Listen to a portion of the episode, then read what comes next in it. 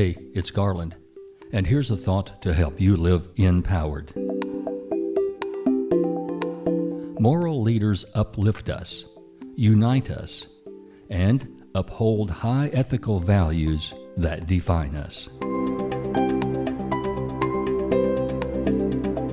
Empowering leaders take us to the mountaintop of personal excellence. Anyone who desires can be that type of leader.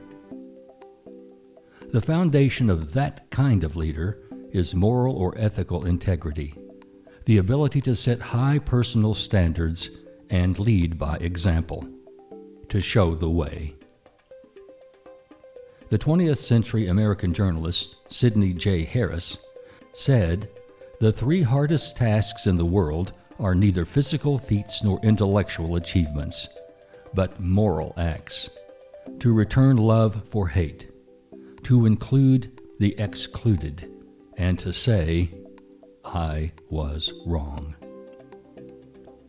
Moral, empowering leaders stir us up to acts of compassion and service to humanity.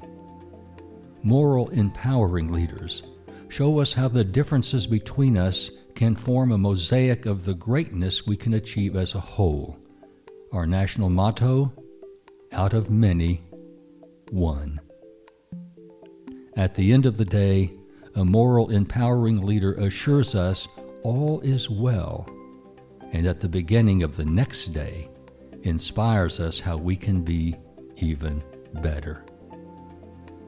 You can be such an empowering leader if you desire to be.